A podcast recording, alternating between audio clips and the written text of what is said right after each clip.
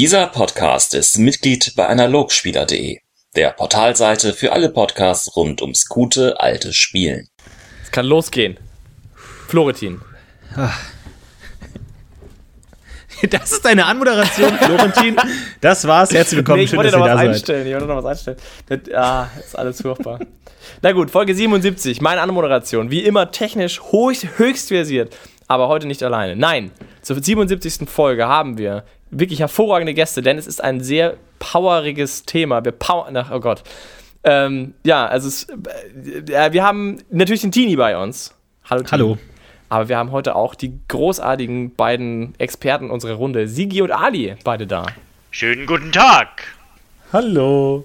Schön, dass ihr da seid. Mal wieder volles Haus. Freut mich. Absolut. Aber es ist richtig. Powerhouse. Tada. Aber es ist das richtige Thema für viele Leute. Auf jeden Fall. Ja, Tini, du, ähm, also ich muss dazu sagen, dieses Thema kommt von, kommt von aus deiner Feder.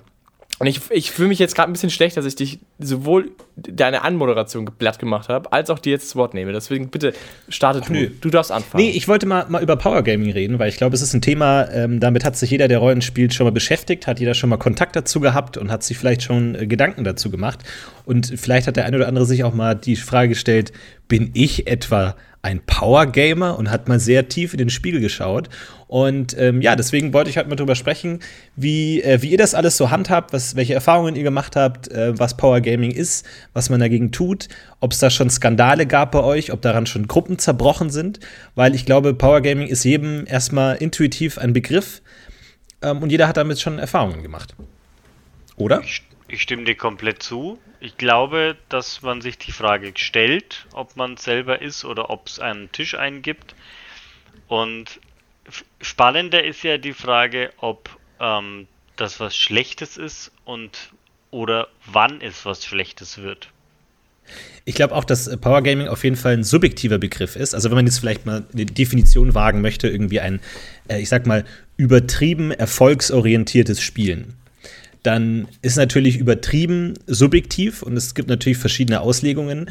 Und ähm, es ist aber, ich würde es von Anfang an abgrenzen jetzt von sowas wie Betrügen oder Cheaten oder sowas. Was ist das? Das ist natürlich auch ein Problem, das vielleicht beim Rollenspiel manchmal vorkommt, aber es ist was ganz anderes. Power Gaming bewegt sich immer in den Rahmen der Regeln, aber manchmal außerhalb der Regeln, wie sie vielleicht gedacht waren, äh, sondern so, wie sie vielleicht äh, ausgelegt werden können. Mhm. Rules as written, nicht sollen. Rules as intended. Und dann sagen, aber ich bestehe drauf, weil das müsste jetzt noch drei Zentimeter weiter reichen und damit die Gegner erwischen. Sowas meinst du? Äh, Zum Beispiel, ja, es gibt viele verschiedene ähm, Formen von, von Power Gaming. Es gibt natürlich das klassische Regelfixierte, aber man könnte zum Beispiel auch das Vermischen von Spielerwissen und Charakterwissen als Power Gaming auslegen. Absolut, das sind ja. Dinge, die der Charakter gar nicht wissen kann oder also ob es jetzt zeitlich bedingt ist oder weil es Meisterwissen ist, kann man auch als Power Gaming auslegen oder eben das klassische Regelbiegen oder Regeln in eine Richtung also, einseitig also würdest auslegen. du Metagaming als Powergaming bezeichnen? Kommt drauf an, wenn's äh, kommt drauf an, mit welchem Ziel. Und das ist eine ganz interessante ähm, äh, Sache, weil das ist jetzt in meiner letzten ähm, Rollenspielsitzung passiert, äh, wo zwei Spieler etwas von einem, sagen wir mal, sagen wir, zwei Spieler wollten etwas von einem anderen Spieler klauen. Und dann sind die ihm gesagt, okay, wir schleichen uns jetzt in sein Zimmer und äh, machen da die Tür auf und alles so. Und dann hat der andere Spieler gesagt, ja, ich gehe jetzt in mein Zimmer. Also völlig unmotiviert ist er in sein Zimmer gegangen, wahrscheinlich einfach, weil er wusste, dass die anderen Spieler da gerade drin sind. Da habe ich gesagt, nee, kannst du nicht machen, geht nicht, weil das ergibt keinen Sinn. Ähm, aber auf der anderen Seite, ich habe dann ähm, heimlich würfeln lassen ähm, und die sind dann aufgeflogen und dann hat er was gehört und dann durfte er reingehen. Und dann hat er aber nicht so erfolgsorientiert gespielt. Er hat gesagt, so, ah, ich erwische die jetzt sofort, sondern er hat sich dann auch mit einer Ausrede abwiegeln lassen. Wo ich mir überlegt habe, ob das wirklich jetzt Power Gaming ist oder nicht, weil Power Gaming, glaube ich, wird immer mit so einem äh, Drang zu einem persönlichen Vorteil betrieben. Wohingegen, wenn man jetzt einfach sagt, hey, ich würde jetzt gerne die Szene spielen, wie ich die in meinem Raum überrasche und wir haben dann eine coole Szene und ich lasse dann auch zu, dass die sich rausreden, dann dachte ich mir, eigentlich war es dann kein Power Gaming, sondern nur ein dramaturgischer Instinkt des Spielers, der gesagt hat, die Szene wäre jetzt eigentlich interessanter, wenn ich jetzt da zufällig reinlaufen würde, als dass, dass die einfach mich beklauen und damit einfach durchkommen. Ja, finde ich interessant. Also den, den, den persönlichen Vorteil hat er in dem Fall aber ja trotzdem, weil er nicht beklaut wird. Ja, oder weil er zum Beispiel auch nicht schlecht darstellt. Ich glaube, das ist ja auch nochmal ein Aspekt davon, dass du deinen Charakter, dass du die Herrschaft auch über dein Charakterspiel behältst. Also in die, gerade in dieser speziellen Situation, die du ja beschreibst, wenn er das zulässig klauen lässt und es nie rauskommt, dann steht ja quasi dieses, sag ich mal, Verhalten oder dieses Fehlverhalten seines Charakters ja quasi im Raum. Und er konnte das nie wirklich adressieren. Und ich glaube, dass das auch da ein Aspekt ist, dass man als Spieler vielleicht auch dazu tendiert, da das aufzuklären oder zumindest irgendwie abzurunden. Und dann kann es schon auch, wenn du das so definierst, auch Power Gaming sein, dass du sagst, ich gebe da an der Stelle halt diese, äh, diese Herrschaft über meinen Charakter nicht auf. Und ich lasse nicht zu, dass irgendjemand anders definiert, wie mein Charakter, was mein Charakter kann oder nicht kann, außer ich selbst. Sozusagen. Ich fand es vor, allem- ich vor allem deswegen einen ganz interessanten Moment, weil das natürlich auch wieder diese grundsätzliche Frage aufwirft, so was will man eigentlich, wenn man Rollenspiele spielt? Was, was ist eigentlich das Ziel? Was will man erreichen? Und ähm, deswegen dachte ich mir zum Beispiel, angenommen, die Heldengruppe würde jetzt irgendwo einbrechen und was klauen. Dann würde ich als Meister natürlich jemanden erscheinen lassen, der gerade zufällig an dem Zimmer vorbeiläuft. Natürlich, weil es ist ja langweilig, wenn die einfach einbrechen, wir gehen rein, holen's und gehen's raus. So, natürlich würde ich als Meister jemanden zufällig durch die Gegend laufen lassen. Ähm, aber wenn ich's mache, ist es natürlich kein Power Gaming, weil ich bin der Meister. Wohingegen, wenn der Spieler es macht und Meisterwissen oder Nicht-Spielerwissen ausnutzt, dann kann man es wieder so sehen. Aber das geht vielleicht jetzt ein bisschen in eine andere Richtung. Aber ähm, auch da wirft es Fragen auf, was man eigentlich letztlich erreichen will mit, bei, bei Rollenspielen. Also ich denke, ähm, Power Gaming an sich ist ja eher ein negativer Begriff. Wenn wir jetzt das als Optimisierer nennen oder jemand, der was optimiert, ähm, Optimisierer gibt es glaube ich nicht, Optimierer sagen wir mal oder Optimiererin, dann klingt es ja schon positiver. Und ich denke grundsätzlich ist ein, ist ein Power Gamer nicht unbedingt ein schlechter Rollenspieler. Der, ähm, also das muss nicht ähm, einhergehen. Es ist ja grundsätzlich mal jemand, der sich in seiner Freizeit intensiv mit dem Regelwerk, mit seinem Charakter und mit, mit äh, Dingen um das Spiel auseinandersetzt.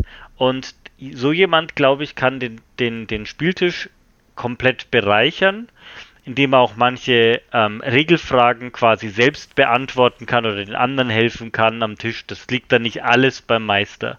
Also ich denke, dieser Gegenentwurf von so einem, von so einem fluffigen ähm, Ambiente-Rollenspielcharakter, der nix kann und bewusst schlecht ist, das ist das komplette Gegenteil.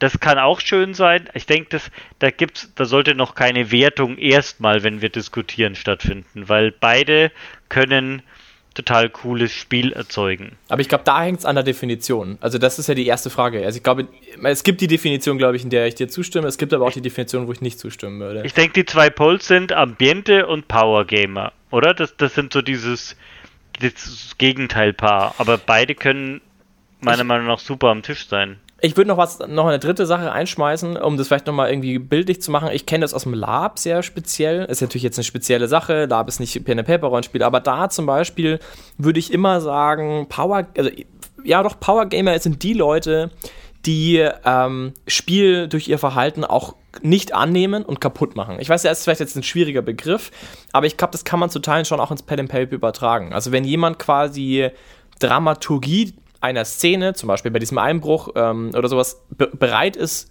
aufzugeben für sein eigenes Spiel oder, oder hat einfach aktiv anderes Spiel kaputt zu machen durch einen persönlichen Vorteil, den man daraus hat. Ich denke, das ist auch noch eine Kategorie, die da jetzt mit drin war und was ihr gesagt habt, aber was vielleicht auch bildlich da noch auf jeden Fall für mich dazugehört. Das, ähm, genau, und dann finde ich schon negativ. Also, das ist ein rein negativer Begriff, würde ich sagen, wenn man den Teil alleine betrachtet. Aber Spiel kaputt machen ist auch als Ambiente-Charakter negativ, wenn man nicht der Markt helfen will, sondern lieber sein Lied in der Taverne fertig spielen will. Also ich denke, wenn du Spiel kaputt machen mit ins Gespräch bringst, ist es immer negativ. Also das hat mit, mit dem Aspekt Power Gaming dann, glaube ich, nichts mehr zu tun.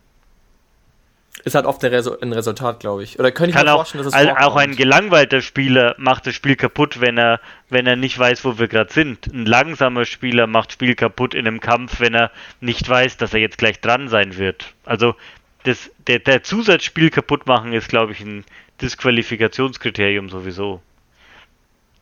Es geht ja eher darum, was ist ein Power Gamer und ähm, Wie, wie, was für Facetten oder wie kann man den defini definieren? Oder was ist Power Gaming?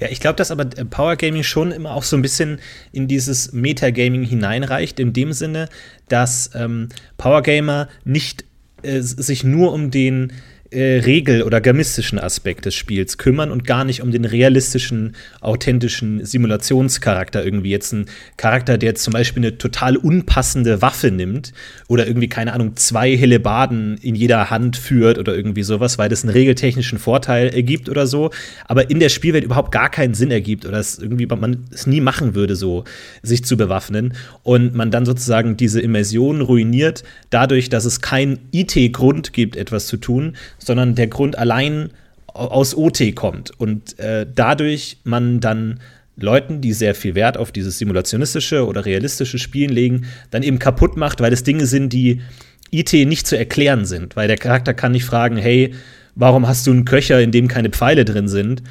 Und dann gibt es irgendwie einen 10%, what, what, keine Ahnung, 10% Geschwindigkeitsbonus auf Fernkampfwaffen, ähm, ohne dass er Pfeile überhaupt dabei hat. Oder irgendwie sowas, keine Ahnung, was in, in-game überhaupt gar keinen Sinn ergibt, nur eine reine OT-Motivation ist. Und ich glaube, das ist dann so das Ding, äh, in dem Moment wird es dann störend, weil andere Spieler das überhaupt nicht aufnehmen können und damit nicht Denke ich auch. Ja, also in dem Moment, wo es die Spieler am, am, äh, am Tisch dann beeinflusst, dann kann es negative ähm, Ausmaße annehmen. Es kann ja auch aber von der anderen Seite aufgesattelt werden, dass der Spieler unbedingt zwei helle Baden führen will. Ich nehme jetzt dein Beispiel, das, also es geht ja prinzipiell ja ähnlich, aber ähm, wenn er das dann unbedingt machen will, gibt es äh, eben auch Spieler, die sich dann ein cooles Konzept überlegen, wo das dem nahe kommt, wie das umsetzbar ist und bauen dann quasi rückwirkend eine Geschichte drum, die dann wieder schön passt. Also das habe ich auch schon erlebt, dass man halt quasi sagt, okay, ich will jetzt da was völlig crazy Geiles ausprobieren und baue mir aber eine schöne Geschichte drumherum. Es ist aber die Frage, was kam zuerst? Kam es erstes, wichtig, oh, es gibt hier eine Regellücke, die kann ich ausnutzen und dann, ja, das ist ein Erbstück aus meiner Familie, bla bla bla. Aber ist das Oder dann wichtig für die anderen Spieler am Tisch? Ich weiß es gar nicht. Also ich finde, wenn er damit quasi, er oder sie seine Sachen dann ausdrücken kann, aber da, sind, aber da sind wir genau wieder bei dem Punkt, den ich gemeint habe. Solange du das Spiel der anderen Spieler nicht beeinflusst, also das Rollenspiel sozusagen, ist ja irgendwie irrelevant, wie viel Regelkanon du dahinter mir hast.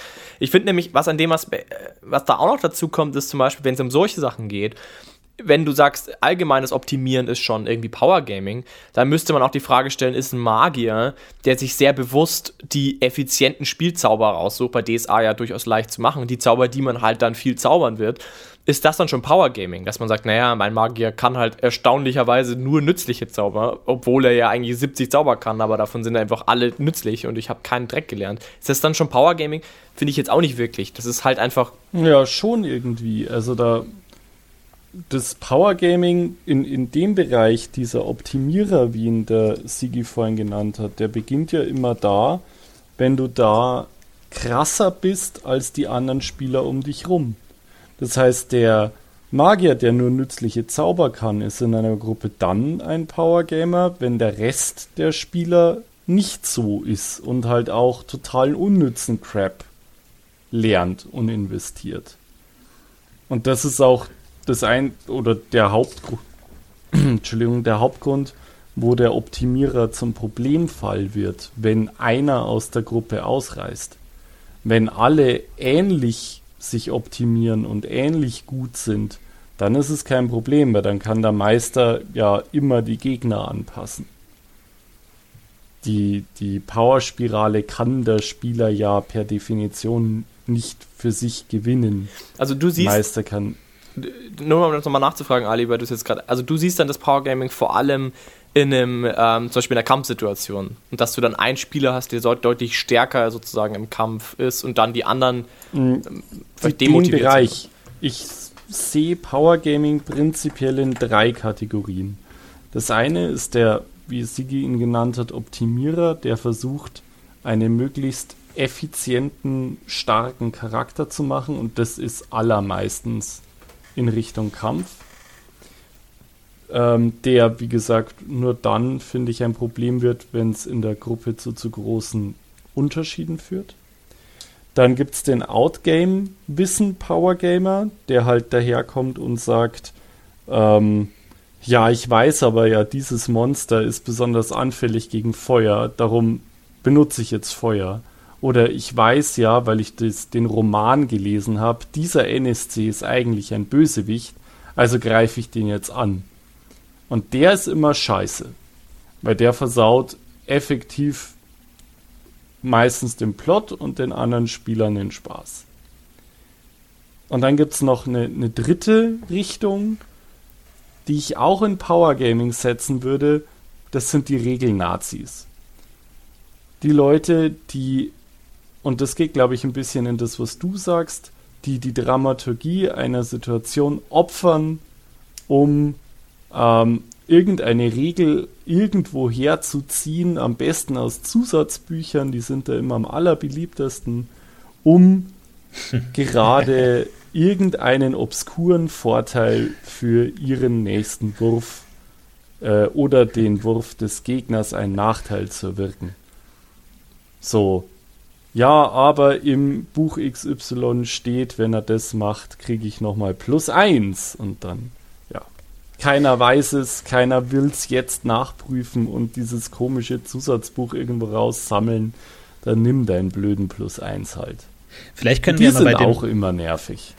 Ja, vielleicht können wir mal da bei dem allerersten ansetzen, den du genannt hast, den Optimierer, und da auf ein Beispiel angehen mit den, ähm, ob man seine äh, AP ausgeglichen oder realistisch verteilen muss. Ne? Also das, glaube ich, kennt jeder, dass man dann, ähm, dass, dass man irgendwie plötzlich merkt, man kann Dinge nicht, die völlig unrealistisch sind. Also kein, man spielt irgendwie einen Grafen oder einen hohen Adligen oder so, aber hat halt keinen Bock, irgendwie Etikette zu steigern und hat halt dann irgendwie Etikette 1, was überhaupt gar keinen Sinn ergibt, weil es halt auch nicht im Hintergrund angelegt ist. Aber der Spieler will halt einfach Schwertkampf steigern und will halt dafür keine ähm, Punkte ausgeben. Jetzt kann man da, finde ich, auf zwei Arten argumentieren. Einerseits kann man natürlich sagen, nee, es liegt in der Verantwortung des Spielers, auch so zu steigern, dass es Sinn ergibt und dass man seinen Charakter auch so darstellen kann, wie es ihm gebührt.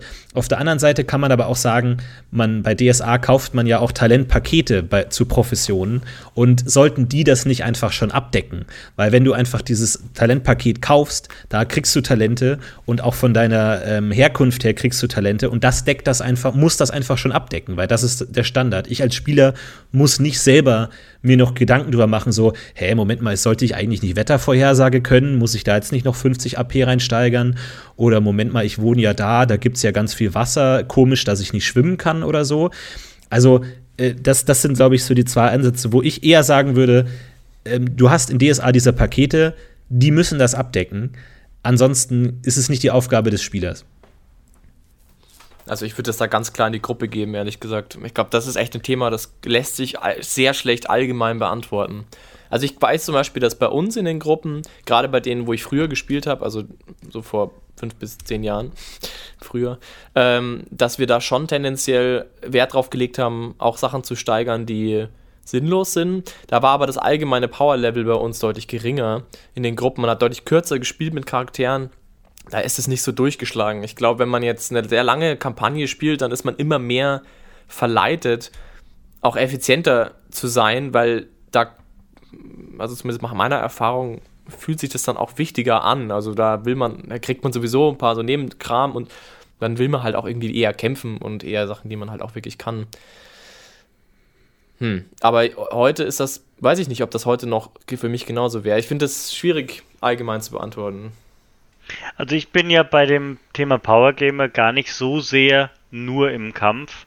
Ich denke, jede Exper Art von Expertise, die so auf ein, auf ein hohes Level getrimmt wird, um Mi äh, Minimalpunkte für maximalen Outcome zu bekommen, das ist ja Richtung Optimierer. Das kann auch der sein, der alle seine Fähigkeiten, Skills in ähm, ein, einen Bereich legt und damit die Probe immer schafft. Es kann, also, ich meine, das, es geht nicht nur um den, um den Kampf, das sind auch die Wissensfertigkeiten, Natur, also was ist, was ist Handwerk natürlich auch, wenn man das will, aber im, äh, im Kampf zeigt sich halt der, das Gewinnen oder das Verlieren deutlicher. Und, aber ich denke, man kann Charakterkonzepte durchaus auch in anderen Bereichen optimieren. Und optimieren ist eben eine Sache, das heißt, man sagt für sich, das ist was Optimales und ähm, wenn das jemand anders nicht gemacht hat, ist er dann halt eben suboptimal. Und das kann für eine Gruppe schwierig sein. Ist aber nicht, also es muss auch nicht schwierig sein, weil manche Leute wollen bewusst nicht das Rampenlicht und jede Situation lösen können und manche wollen ein größeres Taschenmesser, Schweizer Taschenmesser dabei haben und mehr Sachen ähm, für mehr Sachen gewappnet sein. Also ich denke, das ist ganz viel auch wie die Gruppe so mit sich umgeht. Also es kann auch ein super optimierter, absoluter Barbar sein, der einfach hart hinhaut und alles tötet und der in der, in der Gruppe überhaupt nichts beiträgt, weil es einfach es kommt halt nicht zum Kampf. Damit ist der, der Charakter überhaupt nicht wichtig. Ja, und der Gelehrte, der super optimierte Wissensfähigkeiten hat, kommt jeden Abend extrem zur Geltung. Aber hattest du da schon mal ein Problem mit Wissen, also Power Gaming in einem Handwerkskontext oder sowas? Weil ich kann mir zwar vorstellen, dass du da ziemlich durchoptimierst und dass du zum Beispiel einen, keine Ahnung, super Handwerker Schmied baust, was ja in DSA auch durchaus ziemlich unproblematisch zu machen ist. Ähm, aber ich hatte jetzt nie das Gefühl, also ich hatte das schon öfter am Spieltisch, ich hatte aber nie das Gefühl, es würde in irgendeiner Weise zu irgendeinem Problem führen, weil diese ganzen Punkte sind dann irgendwie auch doch nicht so, so effizient. Ich glaube, das Einzige, wo ich jetzt gerade drüber, wo ich das gerade sage, muss ich aber gestehen, der Freund von mir, der das damals gemacht hat und sehr starken Schmied hatte, der hat bewusst die äh, Sachen, die er geschmiedet hat, runterreguliert. Er hat bewusst gesagt, nee, ich schmiede dir jetzt nicht noch eine Axt, weil du hast schon eine, das ist gut genug. Jetzt, wenn ich so drüber nachdenke, das weiß ich gar nicht mehr. Vielleicht äh, stimmt das ja. einfach nicht. Und also ich, ich habe das Problem, ehrlich gesagt, also wenn ich jetzt ich drüber nachdenke, auch nie mit, mit Charakteren gehabt, sondern immer mit den Spielern, die das dann halt ausgenutzt haben oder das bewusst gemacht haben. Also ich habe mit, also ich habe einen Charakter im Kopf, der hat ähm, der ist so gebaut worden, dass er alle anderen in der Gruppe besiegen konnte in, während, äh, in wenigen Zügen. Und das machte er aber eigentlich nicht. Aber er war dann halt besoffen und schlecht drauf und dann hat er die ganze Gruppe getötet. Einfach, aber das lag an dem Spieler in dem Moment und nicht an dem Charakter. Weil der sonst halt diese Sachen nicht zum Einsatz gebracht hätte. Also jetzt vielleicht ein komisches Beispiel, aber das geht genauso bei einem, einem anderen. Fun. Schöner Rollenspielabend halt. Nee, es ist, wir sollten ja Erinnerungen aus, aus von Power Gaming mitbringen. Also das war der Magier, der hat, der war halt so maximiert, dass er auf jeden Fall besser ist als alle. Ja, und dann hat er das auch gemacht. Ja, aber den Gedanken hat man natürlich immer im Kopf, oder? Jeder Spieler denkt im Vergleich, vergleicht sich, denkt sich, okay, wenn ich jetzt mit dem kämpfen müsste, wie würde ich es würd machen? Also was, was mache ich? Kann ich gut verstehen. Aber dann es durchzuziehen ist was anderes. Hm. Aber ich finde, also nochmal, vielleicht zurückzukommen, also auf dieses Optimieren. Ich habe jetzt nicht so ganz rausgehört, ist das immer problematisch? Ich glaube nicht, oder? Also ich, kann, ich, ich hatte jetzt nicht den Eindruck, dass das. Ähm, also ihr habt ja eingangs schon gesagt, dass ihr euch selbst als Optimierer seht. Also glaube ich nicht, dass wir als Quintessenz heute rauskriegen, es ist problematisch. Also ich zum Beispiel jeden DSA 4 Charakter, den ich mir gebaut habe, da habe ich mir alle Nachteile genommen bis zum letzten Punkt, weil sonst hätte ich ihn nicht optimal gefunden, den Charakter. Also da musste ich immer bis 50 gehen, 30 davon schlechte Eigenschaften. Das, das ist so ein Ding bei mir. Das heißt aber nicht, dass er sich nur oberkrasse Fähigkeiten dann dafür kauft, aber das ist für mich, wirkt der Charakter nicht optimal ausgereizt.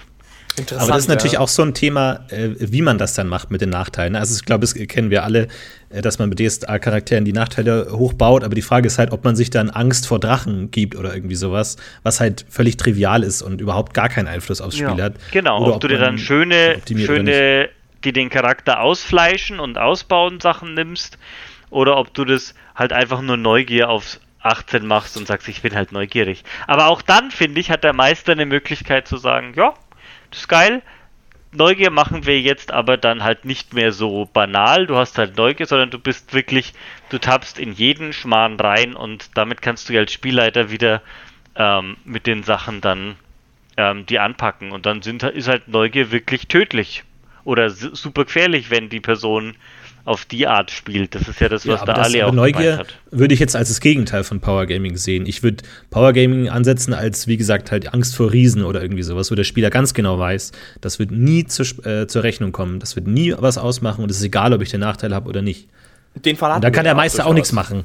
Dagegen. Also da, Ja, das, das ist ja sogar ein bisschen beides. Das ist ja sowohl optimieren als auch Outgame-Wissen nutzen und da verlässt der reine Optimierer halt ein bisschen das Gefilde, weil das insofern halt für mich auch schon ins Cheating reingeht. Wenn ich weiß, der Meister macht eine wüste Kom-Kampagne und ich spiele da mit und gebe mir dann Vorurteile Fjalninger äh, und Meeresangst und Angst vor Seerobben. Das ist halt nicht mehr optimieren, das ist Outgame-Wissen nutzen, weil mir der Sigi davor gesagt hat, hey Ali, hast du Bock in meiner Com-Kampagne mitzuspielen? Und dann ist es Cheating. Ja, das bringt auch im. Also das sind ja auch Nachteile, also da bin ich auch beim Ali, das sind aber auch Nachteile, die bringen ja dem Spiel gar nichts. Also das wird er ja auch gar nicht anspielen und das sind Richtig. und da, Ja. da unterscheiden wir zwei Typen von Optimierer. Der eine, der unglaublich geil dastehen will und der andere, der einen geilen Charakter bauen will. Und ich finde, ein geiler Charakter kann optimiert sein und trotzdem seine Schwächen haben und nicht jede, jede Situation immer siegreich rausgehen. Also Ich glaube, ein gutes Beispiel zum Thema Optimieren kann ich ja mal sagen, was ich immer äh, nie gemacht habe, dann am Ende, aber immer vor mir hatte, war, muss ich mich ja gleich wieder verteidigen, äh, Viertelzauberer, astraler Block ähm, und ein bisschen Astralmacht reduzieren. Damit kriegst du am Ende GP netto raus und kriegst einfach eine magische Fähigkeit. Geschenkt. Also, das zum Beispiel ist was, was in DSA gut funktioniert, wenn man ein bisschen Power Game will. Kein Problem. Und ähm, das wäre zum Beispiel auch für mich die Frage, was ist das? Aber ich glaube, da ist auch immer die Frage, wie du damit umgehst. Also wenn du sagst, okay, ich mache ihn zum Viertelzauberer for free und mach dann damit auch was charakterlich, dann ist das natürlich auch wieder was anderes. Also wenn du sie einfach holst und sagst, hey, ich hol mir Schutzgeist, weil why the fuck, ne? Aber ich sag, ich sag auch, dass es bei dir, das ist nicht, nicht unbedingt optimieren oder so, sondern es ist so eine Art, die du dir da überlegst. Und ich würde sogar die Theorie eingehen, dass das überhaupt nicht kein starker Charakter ist. Gut, der kriegt jetzt eine übernatürliche Begabung for free, so what? Der Magier hat 30 davon und kann sie besser und besser ausbilden. Also, aber er hat ja mehr GP als die anderen, wenn er sagt, man kriegt ja, netto aber was will er damit machen? Er kann ja damit, er kann ja keine Metallrüstungen tragen, also kein, kein, kein krasser Krieger werden und er kann äh, keine neuen Rituale dazulernen, weil er nicht ausgebildet ist und als Viertelzauberer kann er auch nicht ausgebildet werden. Also er hat nicht mehr GP, er hat halt, er ist halt ein geiler Bauer oder ein cooler Büttel. Ja? Aber ich kann deswegen ja trotzdem, nee, ich kann ja alles machen. Wenn ich jetzt eine Metallrüstung trage, dann habe ich halt, mei, dann habe ich halt, solange ich die Metallrüstung trage, diese Fähigkeit nicht, aber ich verliere nichts. Also, wenn ich die Rüstung ausziehe für zwei Monate, dann kann ich wieder. Also, es ist halt einfach ein. Es ist effektiv, kriegst du da was geschenkt. Du Nein, kannst das dir, aber nicht, nein, du kriegst, das wäre nicht gut. Also du kriegst auf dem du verlierst ja Papier was, was du nicht einsetzt. Ja, aber wenn du dir halt ein Charakterkonzept überlegst, wo du keine Metallrüstung trägst, was jetzt ja nicht so extrem absurd ist, dann kriegst du halt deine, deinen Zauber oder so geschenkt. Oder Nein, aber ich, ich, ich, glaube, was Philipp oder- meint, ist, dass du durch diesen Viertelzauberer einfach GP plus machst, unabhängig davon, ob du zaubern willst oder nicht. Genau. Einfach nur so, wie, wie die Regeln festgelegt sind, kriegst du mehr GP, als du eingezahlt hast. Genau, du holst dir die 5, du, minus 5, ähm, minus 5 äh, Astralpunkte, dann diese Regenerationsminus, dann holst du dir noch, du kannst ja im Prinzip ab dem Moment, wo du zaubern kannst, dir auch diese ganzen magischen Nachteile holen. Dann kannst du sagen, ich bin ein wilder Zauberer von mir aus, dann holst du dir noch einen Zauber äh, mit wilder Zauberer oder was auch immer was und holst diese ganzen Nachteile. Könntest du ja machen. Die haben alle dann null Relevanz, weil du hast diesen einen Balsam, den du eh nie sagst. Und wenn du ihn sagst, mei, dann braucht es halt vier Aktionen länger und du hast halt nur acht ASP dafür zur Verfügung. Aber egal, wurscht, immer noch besser als nicht. Und du kriegst effektiv 15 GP am Ende netto raus. Das ist eine Möglichkeit, wie du definitiv äh, GP gewinnen kannst. Gut, brauchen wir nicht drüber reden. Ich denke mal, das ist auf jeden Fall dann irgendwo Ja, das, das ist klares, brutal, aber das ist klares Power Gaming, glaube ich. Und das ist genau der Unterschied zwischen einem Optimierer und Power Gaming. Das, und ich glaube, da ist auch noch mehr diese äh, Unterscheidung, die Ali gemacht hat zwischen, oder die sie gemacht hat zwischen Rules as written und Rules as intended. Was hat sich jemand dabei gedacht, der diese Regeln geschrieben hat? Und der hat sich offensichtlich nicht gedacht, dass jemand seine magischen Fähigkeiten so weit verkrüppelt, dass man am Ende Plus macht, sondern das ist was einfach was anderes gedacht worden. Und das ist einfach ein klarer Fall, da muss der Meister einschreiten und einfach sagen, hey, das, was die Regeln nicht perfekt geregelt haben, müssen wir jetzt ähm, einfach so klären und das darfst du einfach nicht steigern. So. Und äh, das, das ist, glaube ich, bei Rollenspielsystemen auch einfach so, dass Regeln oft so schwammig und offen formuliert sind, dass sowas halt einfach immer geht, glaube ich. Da gibt es kein perfektes Rollenspielsystem wahrscheinlich, äh, wo man einfach immer Lücken finden kann, auch weil es keine Patches oder sowas gibt. Und da muss dann der Meister eingreifen, natürlich. Da, da bin ich völlig bei euch. Ich möchte auf das Beispiel trotzdem nochmal reingehen, weil ich finde nach wie vor, also das, wegen mir könnte der Philipp das spielen, weil der Charakter wäre sehr eigen. Und der hätte wahrscheinlich eine Geschichte zu erzählen. Der wäre kein Geweihter, weil er Ma Magie hat. Er wäre kein Magier, kein, kein Hexer und so weiter. Das wäre alles nicht. Also er wäre irgendwas Gescheitertes, Eigenes. Okay, so what? Er hat 15 ähm, GP mehr, aber wofür steckt er die denn rein? Für zwei, zweihändige Waffen. Also, also, wisst ihr, was ich meine? Er ist ja trotzdem einem anderen Spezialisten nicht überlegen, nur weil er am Anfang ein bisschen rumgetrickst hat mit GP. Also das, das, der, der geht in Richtung der Optimierung, der nimmt sich einen Nachteil und, und also einen kleinen Vorteil und kann sich dadurch geile Nachteile holen, die nicht wirklich relevant sind. Aber wer sagt denn, dass die nicht relevant sind? Diese. Also wenn es Angst vor Riesen ist und es gibt keinen Riesen in der Kampagne, dann ist das nicht relevant. Aber wenn der irgendwie wilde Magie hat und acht Astralpunkte, dann kann ich als Meister was damit machen. Aber das ist ja genau diese, glaube ich, Metagaming-Unterscheidung, dass ein solcher Spieler dann wahrscheinlich kein, keine gute Backstory hat oder wahrscheinlich auch gar kein Interesse daran hat, das, das auszuspielen. Das ist der Haken. Das und dann ich, einfach, wenn du dann, dann sagst, oh Moment, du bist magiebegabt, und dann sagst du, ja, okay, dann brennst du mir halt aus, mir scheißegal, also ich will nur mein, ich will nur einfach besser Zweihand kämpfen können als der Schwertgesell in der Gruppe, der sich halt denkt, ja, Leute, warum kann der das jetzt besser als ich? Also das kann ich schon verstehen, dass man das unterbinden soll. Ja. Also ich habe jetzt zum Beispiel sogar einen Teil davon dann umgesetzt in meinem Halbzauberer, weil da war ich GP-technisch einfach am Ende. Und da ist es natürlich dann reingeflossen, weil das war ja wirklich ein Zauberer. Da hat es natürlich auch wehgetan und dann ist es auch irgendwie okay. Da habe ich mir noch was überlegt. Aber die Möglichkeit besteht, ich bin mir sicher, in DSA gibt es auch wassenhaft andere solche Ecken, wo du, wenn du möchtest, da halt GP rauskriegst. Da könnt ihr uns gerne schreiben, bin ich sehr gespannt. Ich, muss, ich selber habe also nicht so Dazu muss man ja vielleicht dann sagen, dass in dieser fünfte System ein bisschen anders ist und das Nachteile stimmt, ja. völlig langweilig sind. Also mir überhaupt keinen Spaß gemacht haben, mir welche zu nehmen, weil die bringen meiner Meinung nach unglaublich wenig Punkte und machen keinen Sinn, sie zu nehmen. Also da hat sich bei mir dieser Jäger- und Sammlertrieb überhaupt nicht eingestellt, wie er bei DSA 4 dann doch kam. Also da hat es mir noch richtig Spaß gemacht, einen Charakter zu bauen und dieser 5 ist halt so, hm, ja, ein AP nehme ich mir oder lasse ich sein. Wascht.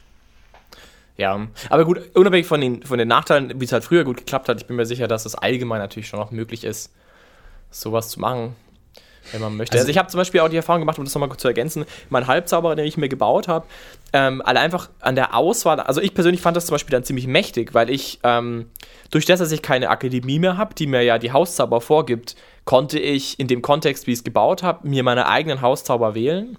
Aber Und wir haben geklärt, Philipp, dass der ja nicht regeltechnisch ist, ne? Der ist ja nicht Rules as written. Haben wir das geklärt? Ist ja, weil der ein Sternchen beim Halbzauberer hat, du kannst so, ja, den ja. nicht wählen. Ja, ja, okay, wie dem auch sei. Ähm, mein Meister sagt, es geht. Also, ähm, was ich damit sagen will, ist, äh, da zum Beispiel hatte ich die Freiheit, meine Hauszauber frei zu wählen und auch die Zauber, die ich sonst noch kann, frei zu wählen. Und damit habe ich festgestellt, dass die, das Set an Zaubern, die der Typ einigermaßen solide kann, ziemlich genau dem entspricht, was ich bei einem realistischen Vollzauberer brauche unbedingt. Also wirklich an effektive Zauber wirklich verwende. Also das war eigentlich auch eine, also Halbzauberer für, für mich auch eigentlich eine Möglichkeit, ziemlich zu Powergamen. Aber es war ein Homebrew. Also es war einfach, du hast die Regeln da schon, bist umgangen, zwar in Absprache mit dem Meister, aber es war eh schon Cheating. Also das war von den Regeln nicht vorgesehen. Niemals. Okay, Sigi, wir ja. haben verstanden, aber also ich, ich glaube auch, Mensch bin. Also, aber das habe ich nicht gesagt, aber du sagst jetzt, du stellst jetzt es so dar, dass du das. Dass aber du da, Halbsauber ist allgemein keine schlechte Sache. So. Du hast dir die also besten Cherries rausgepickt und sagst dann, das war krass. Na natürlich, aber das ist ja so gar nicht vorgesehen gewesen. Doch. Falls ihr, falls ihr da draußen Powergamer seid und mal alle eure Träume in Erfüllung gehen lassen wollt, meldet euch bei Sigi, da kommt ihr anscheinend mit allem durch, startet mit ihm eine Kampagne und lebt euren Traum aus. Nee, das war gar nicht beim Sigi. Das nee. war woanders. Ach so. Ja. Aber es ist ja auch, also ähm, ich versuche da persönlich auch so ein bisschen drauf zu achten, weil gerade bei Magie in DSA 4 ähm, gibt es da viele, viele Möglichkeiten, wo man einfach Schabernack machen kann, wo auch einfach man, wie gesagt, überlegen muss, wie die Regeln geschrieben sein sollen. Zum Beispiel die Kombination von einem kostenreduzierten Balsam und astraler Meditation. Äh, man kann dadurch den Balsam so kostengünstig machen, dass man durch die Meditation, wo man ja Lebenspunkte zahlt für ASP, insgesamt wieder mehr ASP rauskommt. Das heißt, man kann unendlich viel ASP generieren, einfach wenn man nur Zeit hat. Und klar, man könnte das jetzt auch ausspielen durch irgendwelche Blutrituale oder so, aber ich glaube, man kann einfach da feststellen, so, das ist so nicht gedacht. Das soll, es soll keine solchen Mechanismen geben, wo man unendlich oder wo man mehr ASP rauskriegt, als man reinsteckt. Und da muss man halt einfach sagen, gut, das macht man einfach nicht so. Und es ist manchmal tatsächlich schwieriger, das zu vermeiden, als es zu machen, weil man heilt sich ja manchmal selber und reduziert ja die Kosten und muss sich dann denken, Moment mal, jetzt, wo habe ich jetzt ASP herbekommen? Aber da versuche ich zumindest schon auch zu überlegen, was sind so Momente, wo, wo es vielleicht einfach nicht so gedacht sein könnte. Aber Tini, wenn ich da fragen kann, ähm, ist es nicht auch ein cooler Moment, wenn du sowas entdeckst und dann sagst, boah, und jetzt habe ich drei Asp gespart und krieg irgendwie zwei Leben raus? Und also ich meine, ich, wenn ich jetzt zum Beispiel Drakensang als Vergleich nehme, das Computerspiel, da gab es diesen Schlafzauber, der Asp regenerieren hat lassen. Und wenn du den hoch genug hattest, dann warst du im Kampf, hast du mehr Asp gehabt als aus dem Kampf und das war, also es war richtig cool, das rauszufinden und dann das zu maximieren. Also so hat es mein Magier gemacht und dann hast du quasi so eine Game, äh, so eine Spielmechanik erkannt, ausgenutzt und hast das Spiel deswegen nicht zerbrochen, aber du hast dich, warst gut dargestanden. Du konntest es echt, du warst stark. Und wenn du jetzt mir das Ingame zeigst, dass du die Meditation machst und dann am Schluss durch Zeitaufwand fünf Asp mehr hast als davor, dann ist das, ist das doch nicht Gamebreaking. Das ist, du hast was Dein Charakter geht in eine Richtung, investiert es, spielt es aus und ist danach stärker als vorher. Ja, weiß ich, also ich meine, ich weiß, was du meinst. Und natürlich solche Kombos zu finden und Synergien zu finden, ist, macht immer total Spaß. Und ich glaube, bei einem Computerspiel würde ich das auch gnadenlos ausnutzen, weil am Ende wen, wem schädigt man damit? Dem Spiel selbst vielleicht oder dem, man besiegt den Programmierer. Aber bei einem Pen-and-Paper-Rollenspiel ist es ja oft so, man schlägt eigentlich dann die Gruppe mehr oder weniger. Man, man, es macht man es oft zu Leidtragen der Gruppe, wenn man einfach solche offensichtlichen Regellücken einfach ausnutzt. Und ja. deswegen glaube ich, macht es auf lange Sicht auch weniger Spaß. Weil natürlich ist es cool, dann irgendwie, ah, krass, äh, jetzt wir sind irgendwie, aber sind zwei Tage in der Wüste unterwegs und ich kann zwei Tage so viel ASP regenerieren, wie ich will und unendlich viel erzeugen, weil es egal ist. Und dann habe ich halt am Ende äh, immer volle ASP und der andere Magier in der Gruppe denkt sich, ja, Leute, wie, was, was soll das? Und dann glaube ich, macht es auf lange Sicht halt auch keinen Spaß. Es ist halt ähnlich ja. wie Cheaten. Es ist cool, äh, sich mächtig zu fühlen, aber langfristig bringt es nichts äh, weil es einfach zu, zu stark ist und irgendwann einfach zu langweilig. Ja, vor allem, weil du ja damit das Spiel mitregulierst. Das ist ja immer der Punkt beim Pen and Paper. Wenn du als, als Magier zu mächtig wirst, dann muss der Meister irgendwie reagieren und dann sind alle Leidtragend, die nicht mitgehen können, im Prinzip.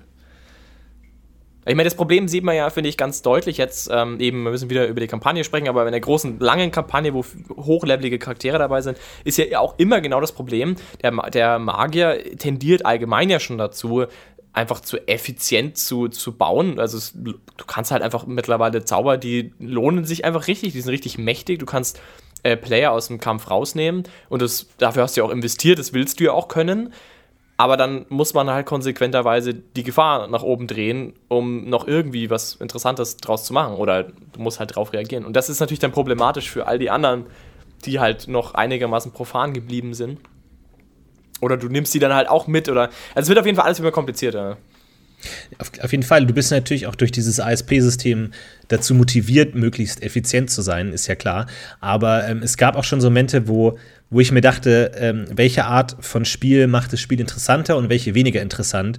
Und ich habe mich schon relativ früh dazu entschieden, den Somni Gravis nicht zu steigern, weil ich einfach diese Ohnmachtsvariante so krass finde und einfach auch so langweilig finde, dass man kämpft und man haut einfach ein paar in Ohnmacht und, und äh, schneidet ihnen dann die Kehle auf oder so. Klar, da hättest du als Meister natürlich auch viel drumherum machen können und hättest das kompensieren können und alles so und hättest dann halt immer zwei Gegner mehr geschickt und die hätte ich dann einschläfern können. Aber ich dachte mir einfach so, dass das ist zwar stark auf dem ersten Moment, du denkst dir, oh krass, wenn ich den mal auf 15 habe oder so, wie krass wird das, aber ich dachte mir da schon so, nee, ich will das einfach nicht spielen, weil im Endeffekt, wie gesagt, man weiß ja als Spieler auch immer, dass man nicht gegen irgendwas Festes spielt. Du spielst ja, wie gesagt, nicht in einem Computerspiel gegen einen Highscore oder gegen eine Engine oder so, sondern du spielst was gegen was, was sich immer anpassen kann und man im Grunde einfach nur jede, alles, was man über den, die Norm geht, einfach wieder abgeschnitten bekommt. Und dann ist die Frage, was bleibt am Ende übrig? Habe ich dann am Ende einen Zauber auf ultra hoch gesteigert, der aber einfach langweilig ist?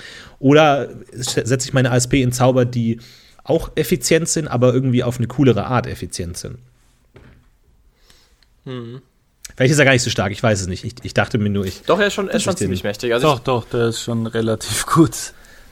Genauso wie auch ein Paralü, meines Erachtens, hart zu mächtig ist ähm, wie er im Vierer-Regelbuch steht. Ich muss gestehen, ich habe den Fünfer-Parallel jetzt gar nicht genau im Kopf, ob der noch, ob der anders ist. Aber da gibt es ja diese Zustände, da ist es ein bisschen anders. Das habe ich, da habe ich jetzt nicht so die Erfahrung. Aber ja. An der Stelle muss man, ja, egal, lass uns nicht in diese Richtung gehen. Das, das führt auch zu weit. Aber jetzt haben wir ja noch ganz viel über diese ganzen Optimierer gesprochen und, und äh, Regelbending, sage ich jetzt mal im weitesten Sinne. Aber wenn jetzt jemand, also um, da gab es ja noch diesen großen zweiten Punkt, der jetzt immer wieder im Raum stand, dieses Thema Metagaming oder ja doch, nennen wir es Metagaming. Was, was macht man da? Also ich habe jetzt persönlich, muss ich gestehen, nicht so oft die Situation gehabt, dass ich Spieler in der Gruppe hatte, die super gemedagamed hätten, so schlimm, dass es wirklich einen powergamerigen Ansatz hätte und dass es wirklich negativ war. Hatte ich jetzt eher noch nicht, aber da habe ich vielleicht eher Glück gehabt. Vielleicht habt ihr da irgendwie eher mal die Erfahrung gemacht. Also ein, ich weiß nicht, ob das jetzt bei Metagaming direkt reinpasst, aber ein Problem mit den Leuten, die Regeln mögen und sich in den Regeln auskennen, ein Problem habe ich dann, wenn sie ähm, das Spiel beeinträchtigen und verlangsamen. Also wenn dann im Kampf danach gelesen werden muss, weil man dann noch einen Vorteil hat oder manche, manche äh, Aussagen vom Meister quasi ähm, anfechtet und sagt, aber eigentlich müsste es plus 3 und nicht plus 2 sein. Und das, das damit, das, damit habe ich Schwierigkeiten, diese ständigen ich hatte, Diskussionen. Ich hatte, hatte sowas gestern mit Meta. Ähm, da ging es darum, dass den Spielern ein NSC erzählt hat, die Schwester des Andergastschen Königs würde XY heißen. Wurscht jetzt, ja. Und der Druidenspieler sagt dann, was? Das macht überhaupt keinen Sinn, weil der König hat doch den und den geheiratet und hat dann der und da und aus dem lieblichen Feld und dann kann doch die Schwester gar nicht XY. Und das war halt zum Beispiel schon so ein Punkt, ja, vielleicht hat der NSC auch gelogen oder hat keine Ahnung oder irgendwas, aber dein Charakter weiß das fucking nicht. Das weißt du, weil du den Hintergrundbank gelesen hast. Halt die Fresse. Was hast du denn gemacht? So hast du es gelöst, das Problem. nein, halt nein, nein, jetzt. nein. Ich habe gesagt, dass du, dass es Intime nicht weiß und es Outtime durchaus Erklärungen gibt und er da sich jetzt einfach darauf verlassen muss, dass das dann schon passt oder eben auch nicht.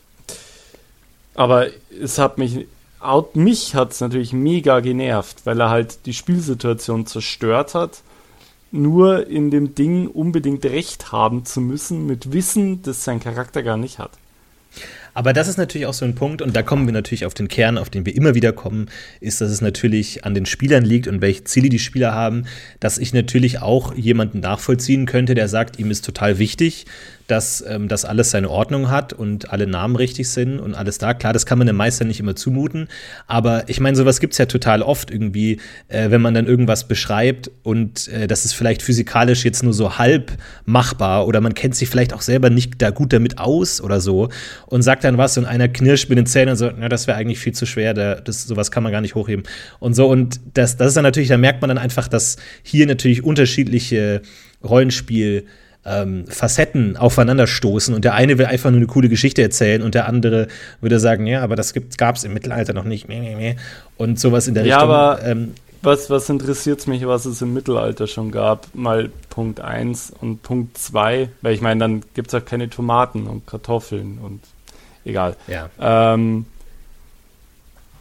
der Punkt ist da ein bisschen, glaube ich, der, wie man das anbringt wenn mir jetzt ein Charakter, äh, ein Meister beschreibt, dass ein, dass ein, ein Goblin ein 260 Kilo Schwein schultert und damit wegrennt, dann kann ich ja fragen, das ist jetzt schon ungewöhnlich, das sollte der nicht können. Fällt meinem Charakter das auf?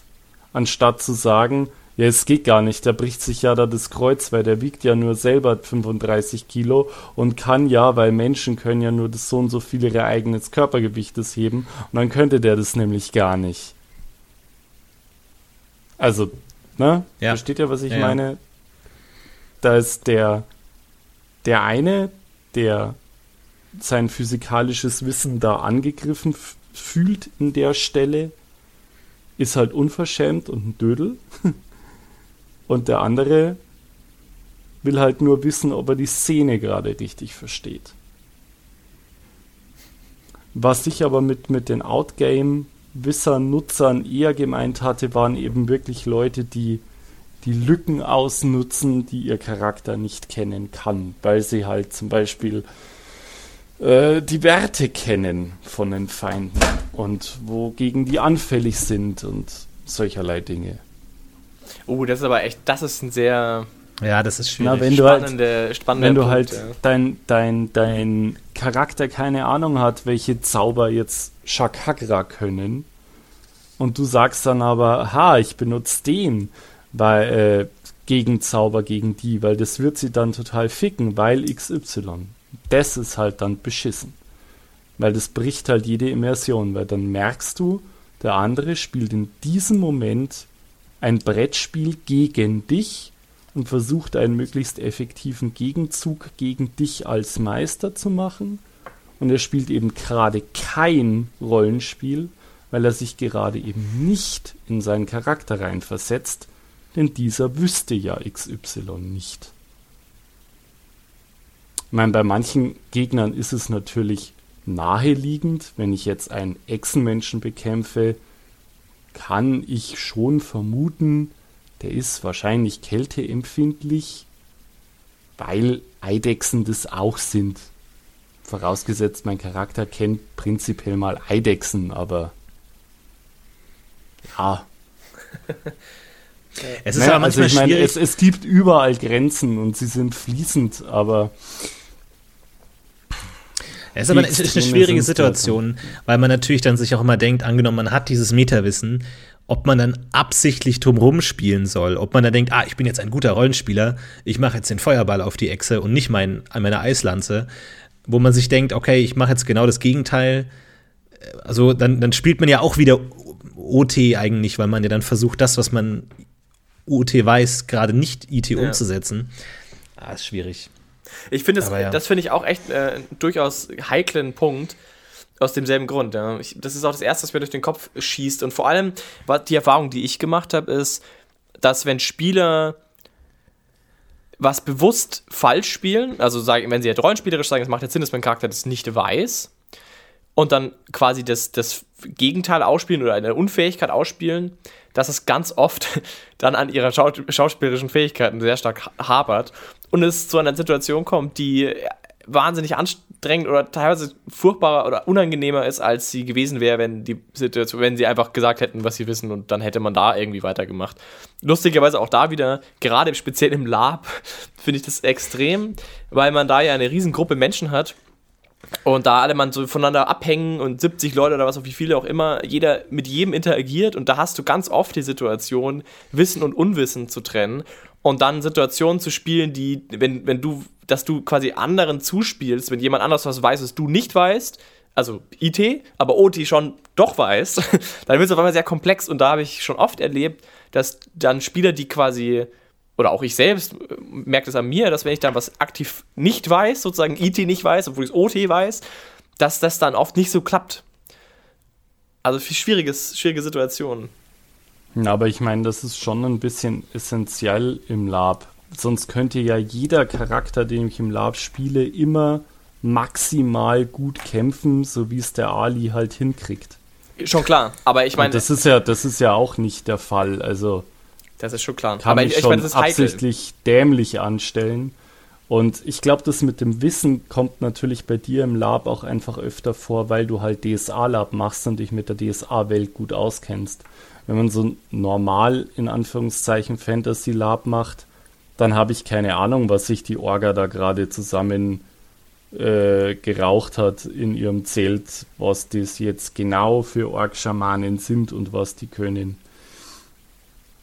Das heißt, da muss ich das natürlich auch weniger spielen. Es ist natürlich da auch die Frage, wie man dann aber mit den Konsequenzen umgeht, weil ich meine, jeder kennt die, die Situation irgendwie, die Gruppe kommt in Dungeon äh, und dann sagt er, okay, ich robbe jetzt mit meiner Fackel in der Hand und gezogenem Schwert ganz langsam nach vorne. Weil der Spieler weiß, OT, da kommen jetzt Fallen oder sowas oder rechnet mit Fallen und versucht deswegen alles zu machen, um ja jede Falle zu vermeiden und tritt ganz vorsichtig auf jede Fliese und alles und stellt sich komplett bescheuert an einfach, so wie es wahrscheinlich kein Mensch je tun würde. Äh, einfach weil der Spieler weiß, okay, da kommen jetzt wahrscheinlich Fallen. Es ist meine Aufgabe, die Fallen zu vermeiden. Äh, aber man kommt natürlich nicht umhin, OT und IT-Wissen zu vermischen und kommt dann in blöde Situationen, weil man natürlich dann irgendwann gar nichts mehr macht, weil man dann irgendwie, keine Ahnung, so paranoid ist und es dann irgendwie nicht vorankommt oder man total merkwürdige Aktionen startet, einfach weil man so paranoid ist, was die Fallen angeht. Und man, die Situation selbst wirkt kaum mehr in dem Maße, weil man sich damit befasst, diesen Dungeon durchzuzocken. Ja, genau, und man sagt nur noch, okay, ich tippe auf diese eine Fliese passiert nichts. Okay, ich tippe auf die nächste und es geht nur noch darum, den Raum abzutippen, auf was ist jetzt genau der Auslöser der Falle oder sowas, äh, was natürlich auch nicht Sinn der Sache ist. Und auf der anderen Seite, wenn die Spieler jetzt sagen, ah, wir sind ja alles nur dumme Helden, die gerade aus dem Dorf ausgezogen sind, wir laufen einfach mal durch und dann kriegt man einen Pfeil in den Kopf. Dann ist natürlich auch so, ja, Schlangen, aber ich habe jetzt, aber ich meine, mein Charakter gespielt. Spielst du ja, dafür spielst du ja kein Computerspiel, sondern ein Tischrollenspiel die erste Falle ist dann vielleicht nicht der Pfeil in den Kopf und der Autokill. Also ja. das meine ich ja eben immer auch beim, beim, beim Optimierer schon. Du kannst gegen den Spielleiter ja eh nicht gewinnen. Es ist nur die Frage, auf welchem Level die Gruppe spielen will, was Power und was Härte angeht. Ich meine, das ist ja eh immer die Entscheidung des einzelnen Tisches. Aber wenn der Tisch mit, mit Naivität der Helden spielen möchte, dann wird ja nicht die erste Fehlentscheidung sofort zum äh, TPK führen und dann ist der Spielabend vorbei und dann sagt der Meister, haha, ihr Trottel, ihr hättet doch damit rechnen können, dass ich die letzte Monat, äh, da, wo das Buch Gifte und Fallen herausgekommen ist, die neue Todessäurefalle einbaue. Haha. Äh, wenn das dein Meister sagt, dann spiel nie wieder mit dem Typen. Jetzt legen ein paar Hörer, die jetzt den Podcast hören, sagen sich, ach fuck, scheiße, doch ja. kein guter Meister. Wo es den guten Meister gibt, muss es am Ende des Spektrums auch den beschissenen Meister geben. Aber was sind denn jetzt gute Methoden? Also, ja, du hast ja eingeführt, ganz am Anfang, Tini, mit sind wir alle Power Gamer. Jetzt würde mich ja mal interessieren, gibt es denn gute Möglichkeiten oder was macht ihr selber, um zu vermeiden, dass ihr zu sehr powert? Ich baue es in eine Geschichte ein. Dass der Charakter rund ist, die Sache, die ich will, dass er kann, soll er können und auch gut können. Und in der, dass trotzdem ein Charakter entsteht, den ich mir vorstellen kann und der äh, wer im Spiel was tun kann. Also der dann nicht irgendwie nur ein, ein riesiger, muskelbepackter Arm ist mit einer Axt in der Hand, der sprechen kann, sondern dass da ein, ein Hintergrund, ein Mensch oder ein Wesen dahinter steht und damit sind sein, sein und sein Skillset, das so stark ist, erklärt wird. Also wenn ich in, an unsere andere Gruppe denke mit Stars Without Number, wenn ich daran denke, da habe ich auch einen Charakter gewählt, der eine Sache sehr gut kann. Die Sache ist aber ja nicht super stark. Also da hätte man auch ganz viel andere starke, stärkere Sachen auswählen können. Also es geht da jetzt um Psi-Aspekte, der hat jetzt Heilung gewählt. Heilung ist jetzt nicht Game-Breaking. Es kann sehr stark sein, aber es wird den Gegner nie besiegen. Außer wir outhealen ihn. Das ist selten. Und ähm, aber mir war es eben wichtig, und das ist so mein Aspekt des Power Gamings in dem Fall, oder des Optimierens, dass sie das, was sie kann, unglaublich gut kann und eigentlich keiner viel besser. Das muss aber per se nicht Gamebreaking sein oder alle Leute immer insta-killen. So, so finde ich, ist es am Tisch einsetzbar. Der Ali ist auch der beste Mechaniker, den es eigentlich gibt. Aber das ist nicht Gamebreaking. Es ist stark. Es sind gute Sachen kombiniert mit Synergien und ähm, das war bei der Lotte genauso. Die war sehr stark im Nahkampf. Also da haben wir alle uns auf einen Aspekt, glaube ich, und die, die Biene auch, da waren wir alle auf einen Aspekt und den extrem. Also das sind zwei weitere Spieler, die in dieser Gruppe mitgespielt haben, falls das jemand noch nicht wusste. Ähm, aber wenn du jetzt spezifisch, also gehst du auch spezifisch auf, auf Power, äh, auf regeloptimierte Aspekte ein und sagst, okay, ich sehe, dass das ziemlich optimiert ist, dieser spezielle Aspekt. Deswegen äh, schreibe ich um diesen Aspekt speziell auch einen Teil meiner Geschichte. Also gehst du auf sowas aktiv ein oder versuchst du, oder geht es dir eher ums Gesamtbild und dann bist, ist es eigentlich egal. Also, was, also wenn du jetzt sagst, ich habe Also- jetzt hier diese also eine ich krasse Combo, nicht. will ich dann auch diese Combo erklären in der Charaktergeschichte? Also ich persönlich, also ich habe mal eine Hellseherin mir erstellt und die war maximal gut im Hellsehen und das, ähm, aber das, das, äh, ich habe erst die Idee und dann schaue ich, wie kann ich das cool umsetzen. Und ich sage nicht, oh, da gibt's so einen Glitch im System und den hebel ich jetzt noch ein bisschen weiter aus und baue dann einen Charakter drum. Das mache ich nicht. Ähm, weiß nicht, ob das andere machen, dass sie sagen, ich brauche unbedingt einen. Also das ich kenne auch einen, der weiß, der geht auf äh, in D&D auf, auf helle Baden, ähm, weil er weiß, das ist stärker als andere Waffengattungen und deswegen hat er einen helle Baden-Kämpfer gemacht, der quasi ähm, viel stärker ist als die anderen am, äh, am Tisch und sein Power-Level ist viel höher.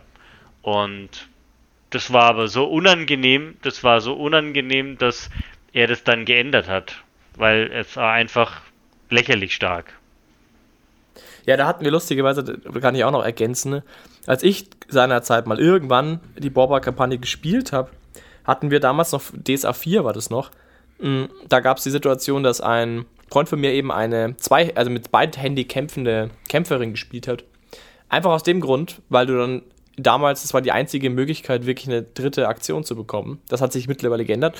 Das ist auch gut so, aber das fand ich auch ganz spannend. Das war die Motivation am Anfang. So nach dem Motto, ja, die wird halt mal krasser als andere Kämpfer sein, weil die eine Aktion mehr hat. Stimmt ja auch dann. Ja, es ist schwierig, weil das sind natürlich auch Sachen, die man alle durch Hausregeln ändern kann, dass man einfach sagt, okay, die Hellebarde ist zu stark, lass uns der einfach einen Wert wegnehmen oder so. Was Oder natürlich andere dann machen. oder andere stärker machen, wo der Spieler natürlich sagt, ja, aber ich habe die Hellebarde ja genommen, um die Stärke zu bekommen. Und auch bei deinem Spieler in der Kampagne natürlich ist es wahrscheinlich nach zwei Spieljahren blöd, wenn man sagt, okay, wie zwei Handwaffen sind jetzt gar nicht mehr so stark. Ähm, das ist dann schon, schon schwierig, aber da ist natürlich auch wieder die, die Binsenweisheit angebracht, dass irgendwie man das alles zusammen klären soll und ähm, miteinander absprechen soll, was einem Spaß macht und nicht. Und das finde ich auch nochmal wichtig zu betonen, dass es kein richtiges Rollenspiel gibt. Das ist immer was, was mir immer wieder über den Weg läuft, ist, dass, dass es viele Leute gibt, die die Überzeugung haben, dass es eine gewisse Art gibt, wie man zu Rollenspiele hat. Und dass dann, wie als Ali gesagt hat, wenn in einem Mittelalter-Rollenspiel es Tomaten gibt, dann zerstört es deren Spiel total, weil sie dann nicht in der Immersion drin sind und dann nicht Rollen spielen können. Oder ähm, dass, wie gesagt, wenn solche Regellücken dann plötzlich geschlossen werden und man nicht mehr dafür belohnt wird, dass man diese perfekte Waffe im Regelsystem entdeckt hat, dann ist es für sie kein echtes Rollenspiel mehr. Deswegen ähm, habt da auch den Mut, das für euch selber zu definieren, wie es zu sein hat, um dann mit euren Leuten abzusprechen, wie man es besser machen können oder vielleicht dann auch mit anderen Leuten zu spielen oder so, dass ähm, man eben auch, wie gesagt, und auch bei Power Gaming, wenn alle in der Gruppe Bock haben zu Power Game, dann ist das ja überhaupt gar kein Problem und jede Regellücke auszunutzen und der Meister zieht dann mit oder wenn man sagt, okay, man spielt gegeneinander, äh, Pen and Paper Rollenspiele, die Sp Spieler spielen gegen den Meister, dann ist es für, auch finde ich auch völlig in Ordnung. Dann überlegt man sich, wie man ganz fiese Kreaturen bauen kann und was die Spieler dann dagegen machen können ist auch völlig in Ordnung. Ähm, ich glaube, es ist nur wichtig, da, wie gesagt, zusammenzufinden und zu finden, was einem Spaß macht und wie man das am besten hinkommt. Und dass man auch einfach akzeptiert, dass man einfach unterschiedliche Auslegungen für ein Rollenspiel hat, was auch völlig in Ordnung ist. Da ist dann nicht einer falsch und einer hat recht und der andere nicht, sondern es sind einfach zwei unterschiedliche Dinge, weil dieses fantastische Hobby viele verschiedene Facetten hat, die verschiedenen Menschen Spaß machen. Ja, na, dann Ja. Schlusswort und bis zum nächsten Mal. Ja, aber ich kann dem auch nichts mehr hinzufügen. Muss ich gestehen. Von dem her. Das war jetzt eine Kontextfolge mal wieder. Wie immer. Kommt immer. Wie immer. Nein, stimmt gar nicht, wie immer. Aber diesmal auf jeden Fall. Na gut. Wollt ihr zwar noch was hinzufügen? Sigi Ali.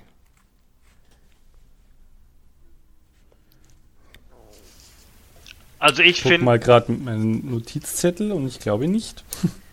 ich finde abschließend zu sagen, ist es, finde ich diesen Optimierer, ich sehe mich selber auch als einer davon, finde ich nicht schlimm, wenn der mit dem Meister, mit dem Spielleiter zusammenarbeitet, kann das ähm, coole Geschichten, coole Tiefe geben, kann man das ausar ausarbeiten. Meistens nimmt sich ein Optimierer meiner Erfahrung nach sehr viel Zeit für den Charakterbau und überlegt sich bei Dingen was und die kann man, finde ich, saugut nutzen. Und auch die Energie, die, die der Spieler, die Spielerin mitbringt. Manche haben nicht so viel Zeit, die bauen schnell einen Charakter und spielen dann am Abend, ähm, gehen dann rein, aber die anderen, die sich die Zeit nehmen, die, das, ich finde das eigentlich eine gute Sache.